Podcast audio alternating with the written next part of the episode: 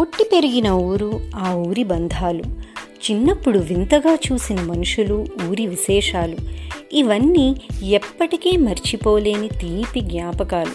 మనం అయితే గుర్తొచ్చినప్పుడు తలుచుకోవడం ఆహా ఆ రోజులు ఎంత బాగుండేవి అనుకోవడం చేస్తాం.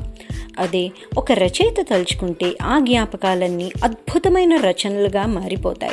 మరి అలాంటి అద్భుతమైన రచనల సమాహారమే మన ఓలేటి శ్రీనివాస్ భాన్ గారు రచించిన బెలగాం కథలు. ఒక్కో కథ ఒక్కో జ్ఞాపకం.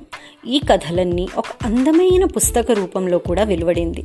మీ అందరి కోసం మా ట్రిప్లస్ టీం నుంచి మీ సిరి బెలగాం కథల సిరీస్తో మీ ముందుకి వచ్చేసింది. అందరూ విని ఆనందించండి. మీ పాత జ్ఞాపకాలు ఈ కథలతో రిలేట్ చేసేసుకోండి. మీ మధుర స్మృతులన్నీ గుర్తు చేసుకోండి.